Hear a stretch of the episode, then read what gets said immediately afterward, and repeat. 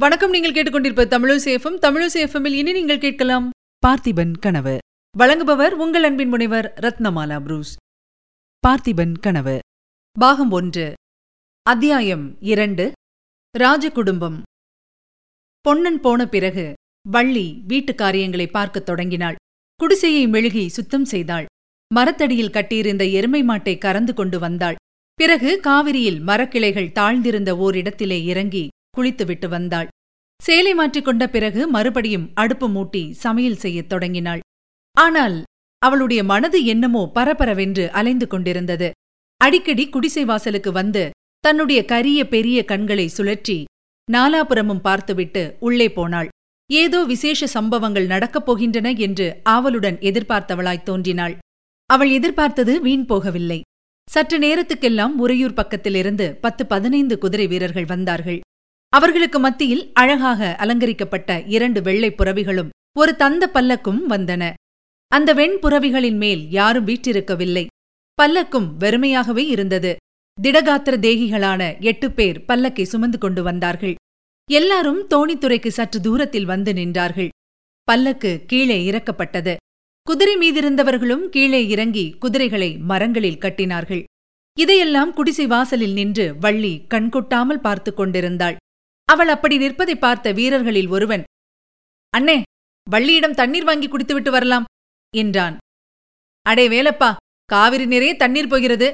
வள்ளியிடம் எண்ணத்திற்காக தண்ணீர் கேட்கப் போகிறாய்? என்றான் மற்றவன். இருந்தாலும் வள்ளியின் கையால் தண்ணீர் குடிப்பது போல ஆகுமா அண்ணே? இப்படி பேசிக்கொண்டு இருவரும் குடிசை அருகில் வந்து சேர்ந்தார்கள். வள்ளி கொஞ்சம் தாகத்துக்கு தண்ணீர் தருகிறாயா? என்று வேலப்பன் கேட்டான். வள்ளி உள்ளே விரைவாக சென்று சட்டியில் மோர் எடுத்துக் கொண்டு வந்து இரண்டு பேருக்கும் கொடுத்தாள். அவர்கள் குடிக்கும் போதே மகாராஜா இன்றைக்கு உறையூருக்கு போகிறாராமே? ஏன் இவ்வளவு அவசரம்?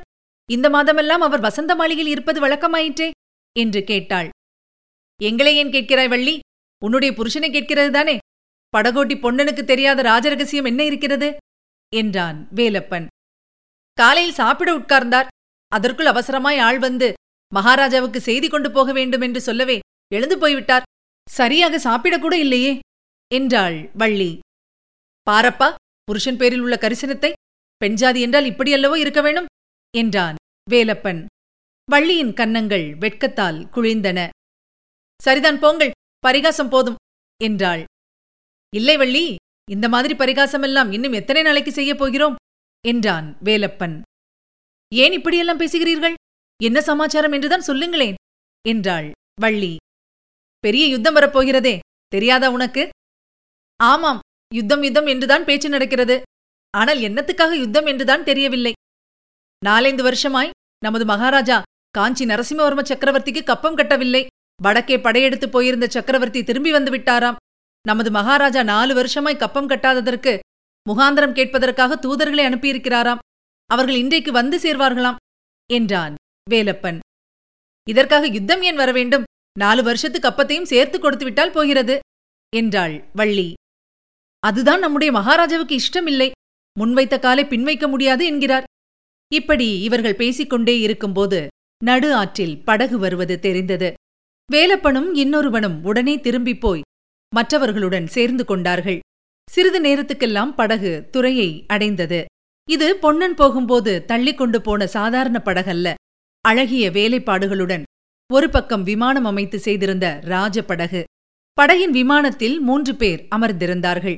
அவர்களை பார்த்ததும் ராஜ குடும்பத்தினர் என்று தெரிந்து கொள்ளலாம். பார்த்திப சோழ மகாராஜாவும் அருள்மொழி மகாராணியும் இளவரசர் விக்ரமனும் தான் அவர்கள். அறையில் பூண்ட உடைவாளும் கையில் நெடிய வேலாயுதமும் தரித்த ஆஜானு பாகுகளான இரண்டு மெய்க்காவலர்கள் படகின் இருபுறத்திலும் நின்று கொண்டிருந்தார்கள். பொன்னனும் இன்னொருவனும் படகு தள்ளிக் கொண்டு வந்தார்கள். படகு கரை சேர்ந்ததும் மெய்க்காவலர்கள் இருவரும் முதலில் இறங்கி ராஜாதிராஜ ராஜ மார்த்தாண்ட ராஜ கம்பீர சோழ மண்டலாதிபதி பார்த்திப மகாராஜா பராக் என்று கூவினார்கள்.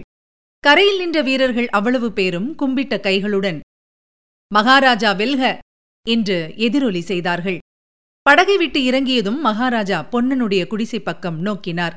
குடிசை வாசலில் நின்று பார்த்து கொண்டிருந்த வள்ளியின் பேரில் அவருடைய பார்வை விழுந்தது. உடனே கையினால் சமிக்ஞை செய்து அழைத்தார். வள்ளி விரைவாக ஓடி வந்து தண்டனிட்டாள் மகாராஜா எழுந்திருக்க சொன்னவுடன் எழுந்து பொன்னனுக்கு பின்னால் அடக்க ஒடுக்கத்துடன் நின்றாள். வள்ளி உன்னை பொன்னன் நன்றாக பார்த்துக் கொள்கிறானா என்று மகாராஜா கேட்டார். வள்ளி தலையை குனிந்து கொண்டு புன்னகை செய்தாள். பதில் சொல்ல அவளுக்கு நா எழவில்லை. அப்போது மகாராணி அவளை அப்படி நீங்கள் கேட்டிருக்கக் கூடாது. பொன்னனை நீ நன்றாக பார்த்துக் கொள்கிறாயா என்று கேட்டால் பதில் சொல்லுவாள் என்றாள். மகாராஜா சிரித்துவிட்டு வள்ளி மகாராணி சொன்னது காதில் விழுந்ததா? பொன்னனை ஜாகிரதையாக பார்த்துக்கொள். அந்தண்டை இந்தண்டை போக விடாதே உன்னை வெள்ளத்திலிருந்து கரை சேர்த்தது போல். இன்னும் யாரையாவது கொண்டு வந்து கரை சேர்த்து வைக்கப் போகிறான் என்றார். வள்ளிக்கு வெட்கம் ஒரு பக்கமும் சந்தோஷம் ஒரு பக்கமும் பிடுங்கி தின்றன. தேகம் நூறு கோணலாக வளைந்தது. ஆனால் பொன்னனோ இந்த ஹாசிய பேச்சை கவனித்ததாகவே தெரியவில்லை. அவன் இரு கரங்களையும் கூப்பி மகாராஜா ஒரு வரம் கொடுக்க வேணும். யுத்தத்துக்கு மகாராஜா போகும்போது அடிமையையும் அழைத்துப் போக வேணும் என்றான். மகாராஜா சற்று நிதானித்தார். பிறகு சொன்னார் பொன்னா உன்னுடைய மனது எனக்கு தெரியும். ஆனாலும் நீ கேட்ட வரம் கொடுக்க முடியாது. நீ இங்கேதான் இருக்க வேண்டும். போர்க்களத்திலிருந்து நான் திரும்பி வராவிட்டால் இளவரசருக்கு நீந்த கற்றுக் கொடுக்கும் பொறுப்பை உன்னிடம் ஒப்புவிக்கிறேன். தெரிகிறதா? என்றார். இதைக் கேட்டதும் பொன்னன் வள்ளி இருவருடைய கண்களிலும் நீர் ததும்பிற்று. மகாராணி அருள்மொழி தேவி ஒரு நெடிய பெருமூச்சு விட்டாள். அவளுடைய உள்ளத்தில் என்னென்ன சிந்தனைகள் கொந்தளித்து எழுந்தனவோ யார் கண்டது?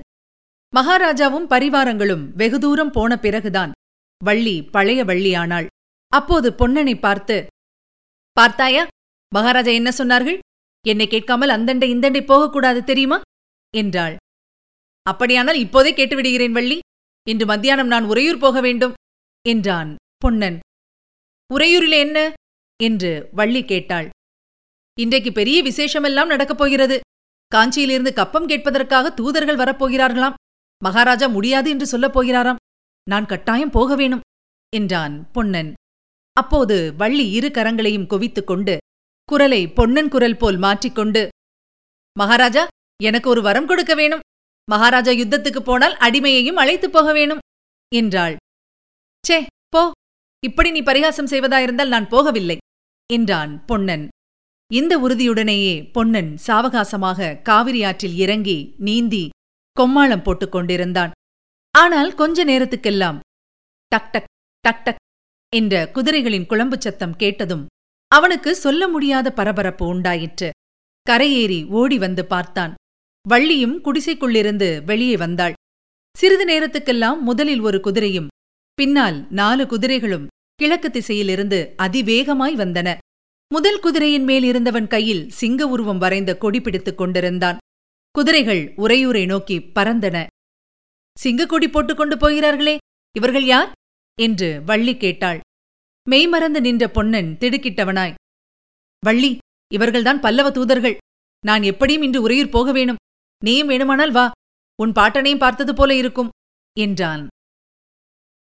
இதுவரை நீங்கள் கேட்டது அமரர் கல்கையின் பார்த்திபன் கனவு. வழங்கியவர் உங்கள் அன்பின் முனைவர் ரத்னமாலா புரூஸ்.